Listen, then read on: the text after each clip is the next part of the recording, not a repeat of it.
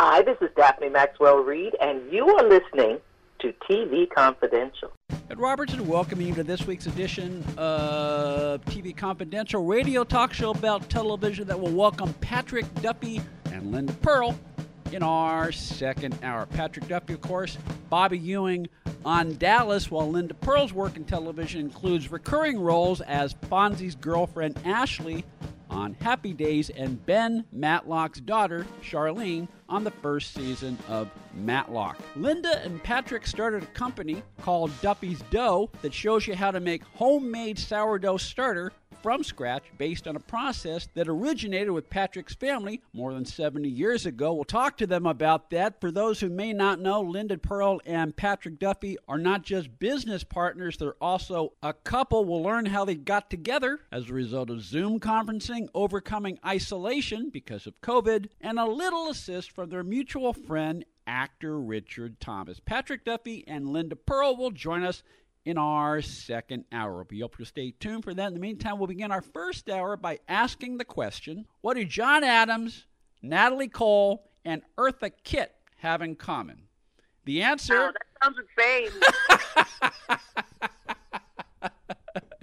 the, the answer, as you're about to hear, is that they have all been played by the same actress, although not all at the same time. That actress being our next guest, Gisela Adisa. Gisela is currently starring as John Adams in the national tour of 1776, a wholly reimagined production of the Tony Award winning musical that features most prominently an all female cast that also reflects multiple representations of race, gender, and ethnicity.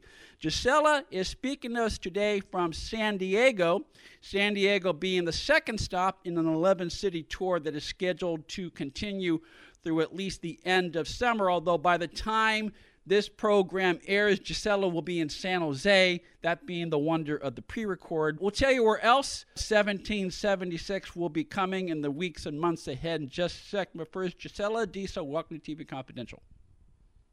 Thank you. That sounds amazing. That sounds amazing. Can I just add sure. that we're not only, um, while we are predominantly AFAB, which is assigned female at birth, mm-hmm.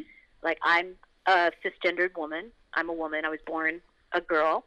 Uh, we actually have some non-binary and trans cast members as well. So, in a nutshell, the cast members are comprised of peoples, you know, people with an S, that at least are supposed to have been considered when the founding fathers put the Declaration of Independence together, but were not necessarily in the room where it happened, which I realize is a line from Hamilton, but you know, I, yes. I think you know where I'm coming from on that.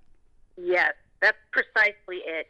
It is a group of people, a group of, um, we are mostly Americans, although we do have one person who is directly from Grenada. I'm first generation American. There's people from all different walks of life, orientation.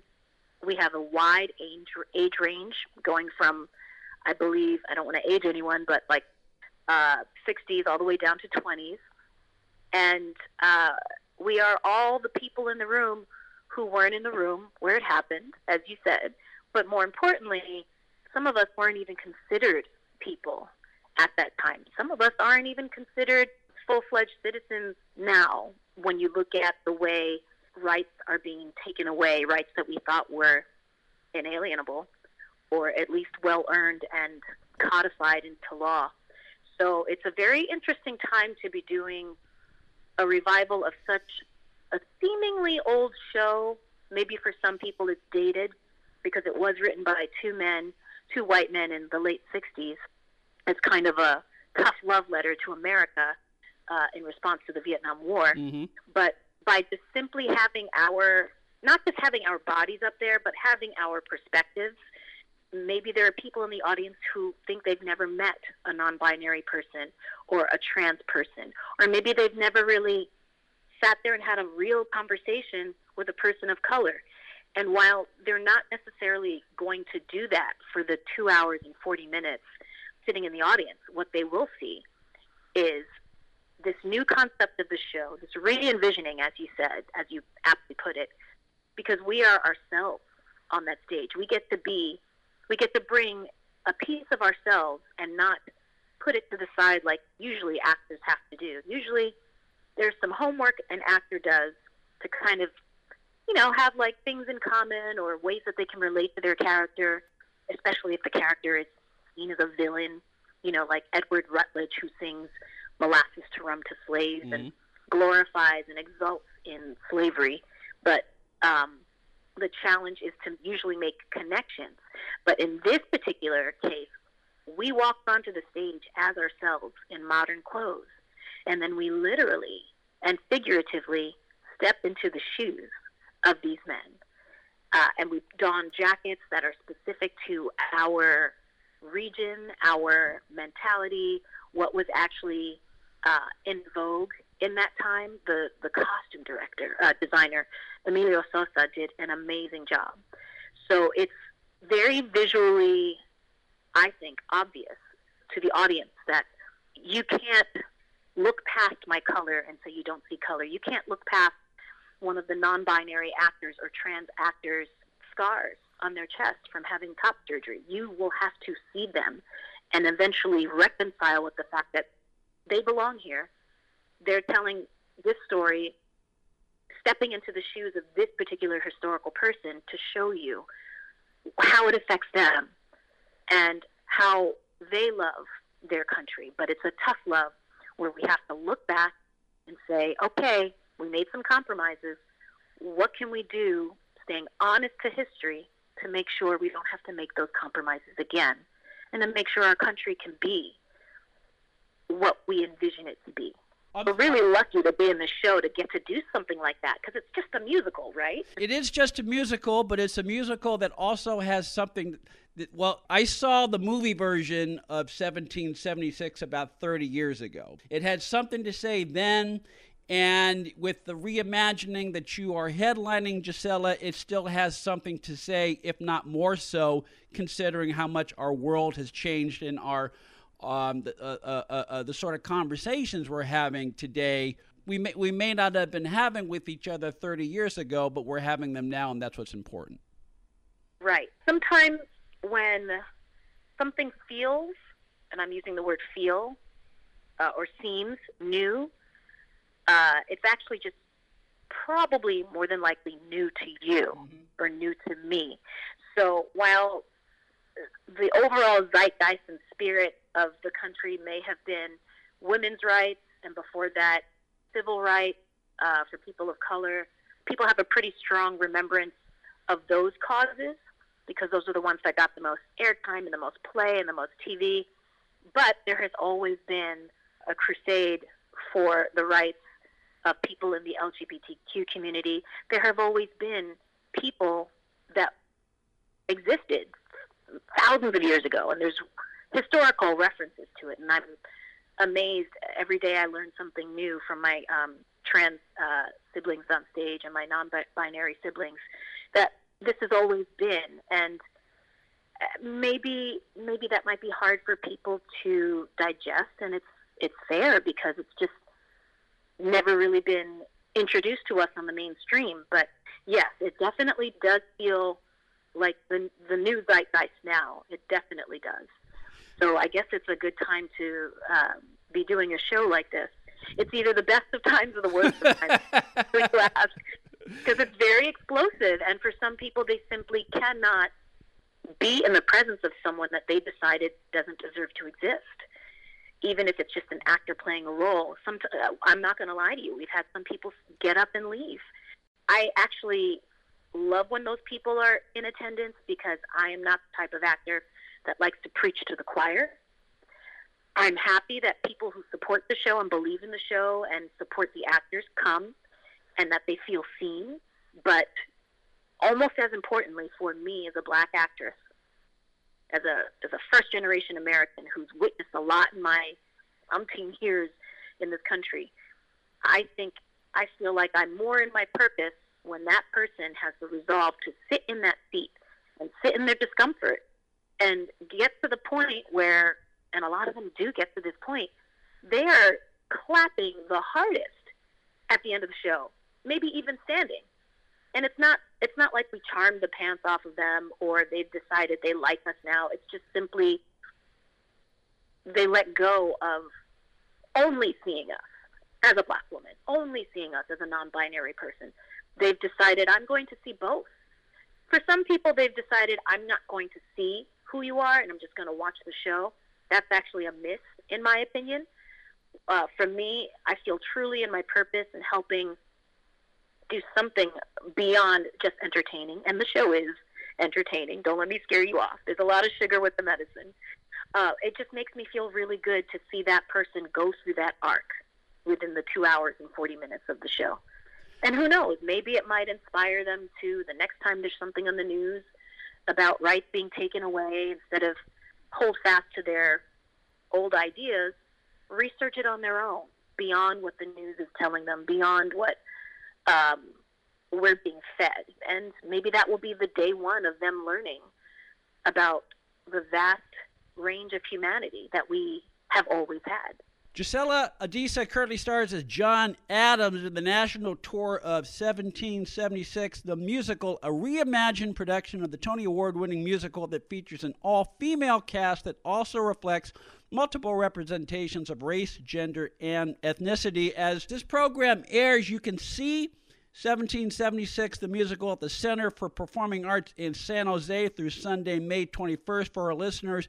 Everywhere else, 1776 will be coming to Durham, North Carolina, Charlotte, North Carolina, Nashville, Tennessee, Washington, D.C., and several other cities throughout the summer with more cities and dates to come. For tickets and more information, 1776musical.com, 1776musical.com. Stay with us, folks. We'll be right back. To dovetail on some of the things you said a little earlier, uh, Gisela, I have not seen the current production of 1776, but we have had many conversations on our program about reimaginings of movies and television shows. And mm. there are those who believe it is sacrilege to update or reimagine anything, even though when you think about it, almost every movie is a reimagining of a play most television shows are reimaginings of movies, and, and as Shakespeare or, or someone said it, there are only like five or six basic storylines in, in, in, in the human condition. So everything is a reimagining of something when you think about it. It's, that's, that's part of the tradition of storytelling that we have as people. I personally think any story is worth retelling if it achieves the effect of the original, whether that be to entertain, to make us think, uh, to make us uncomfortable, or in the case of 1776, the musical, all of the above. Right. I, I think you just put it so so well. It's funny when something gets remade that is hardwired into a lot of people's minds. It's connected to their memories. Art is such a vital part of our spirituality and our humanity. And I don't mean that in a religious sense. I mean just you can be connected to a storyline, whether it's you could be reading it subtitles and maybe it's in Korean, but you could be so connected to it and you're feeling the same thing someone all the way in Korea is feeling when they watch it. So if 20 years from now that thing that pulled at your heartstrings is all of a sudden remade with a bunch of people you've never heard of, it can feel like an affront to your memories and your connection. And people who kind of adhere to that mindset, and that could be all of us, really. Like if someone remade Inspector Gadget, I might be like, "Hold up," you know. Actually, the actor in me would be like, "Wait, maybe I can do a voiceover." That's right. That's but, right. Um, there's so much. Uh, we call it dogma, and things go into the canon, and you're not allowed to change it, and you don't even question why you're not allowed to change it, and that in and of itself can be a problem, especially when dealing with original movies or TV shows or musicals. It can be a really risky, dangerous thing, especially if maybe it was written in a time that doesn't reflect the mores and values of now. But look, to quote one of our presidents, Thomas Jefferson, well, to paraphrase, he believed that the Declaration and the Constitution, especially, should be revised and reviewed every 19 years. 19 years was like the average span of a generation. So even even back then, there was this awareness that look, we may want to look back at this and make sure this is still what people want. Unfortunately, the arts aren't exactly a democracy, so producers and and creatives will make the decision to revive something for whatever reason, whether it's to entertain, to make us stink, to make us feel uncomfortable, and I'd like to put in parentheses, learn something new, because learning something new is good, but it doesn't always feel good in the moment because you're having to realign your whole thought process and how you look at your whole world. Um, no matter what the reasoning, I'm glad they did it, selfishly speaking, because I'm having such a good time with this new cast, with people who have been on Broadway. There's like Broadway legends, like Joanna Glushak, who has been on Broadway for years and has covered Patti LuPone and Bernadette Peters and oh her her dressing room stories. She needs to write a book. She basically write a book. And then and then you know also being surrounded by like all this youthful energy of the people where this is their first job Mm-hmm. and they're looking at it with fresh eyes. And I watch them on stage learning something new every day and learning how to pace themselves but still give it their all. So it I'm selfishly speaking, I'm glad that we have revivals. Without it, I might not know that certain shows existed. Like to be quite honest, when I got the audition for this, I had never seen the film. Mhm. I never was a part of the musical, never knew there was a musical. Part of that may be just coincidence. Maybe my school just didn't think this is a musical we can do. I went to an all girl Catholic school, and the musical was traditionally mostly men. It's a bit of a sausage fest. So there's only two roles for women, and if they were properly casting it, I wouldn't have a role in there at all.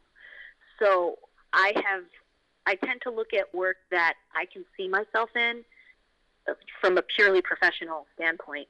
And because I was auditioning for it, I made a choice not to watch the film because I didn't want to feel beholden to whatever that canon, you know, that dogma, that idea of I should act like this person because I'm just me. I'm just Gisela. And their concept was be yourself telling the story through John Adams. Be yourself telling the story through, you know, whoever the character, the, the historical figure is. So, um, aside from doing research on the actual historical man, I really didn't um, push to see those original works because I just felt like I would feel like those purists who, you know, I need to feel like I belong in that world. And the way to do that is to not watch everything that didn't include someone who looks like me.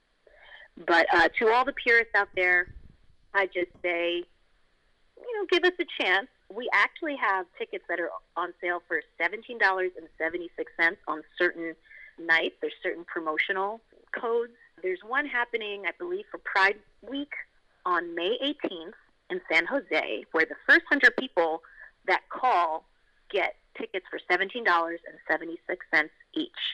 And then after that, I think it's like twenty percent off uh, for people who call after the hundred caller. So uh, the show is really accessible, and for the price of a salad and a drink, you can come and see it, see for yourself, and see if you genuinely don't like it. It's hard to say you don't like something if you actually don't give it a shot.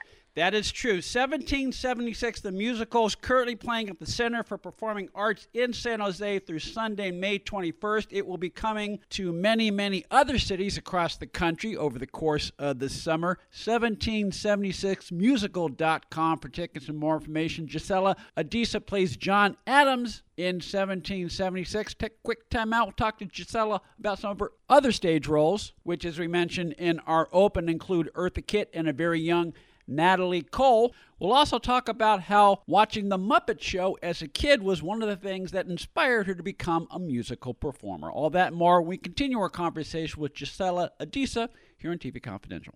Be part of our conversation. If you like what you hear, have thoughts on this week's program, or have an idea for a future edition of TV Confidential, we'd love to hear from you. You can email us at talk at tvconfidential.net, talk at tvconfidential.net. You can also message us at facebook.com forward slash tvconfidential, x.com forward slash tvconfidential, or at TV Confidential on Instagram. And if you're listening to us on the TV Confidential podcast, please be sure to hit the subscribe button. This portion of TV Confidential is brought to us by our friends at Front Porch Realty, the community of realtors in the Northern Bay area of California that is committed to finding the solution that is best for their clients. Whether you're a first time home buyer or looking to sell or lease your property in Northern California, call Karen Strain at 415 886 7411 or visit frontporchrealtygroup.com for more information on how they can help you.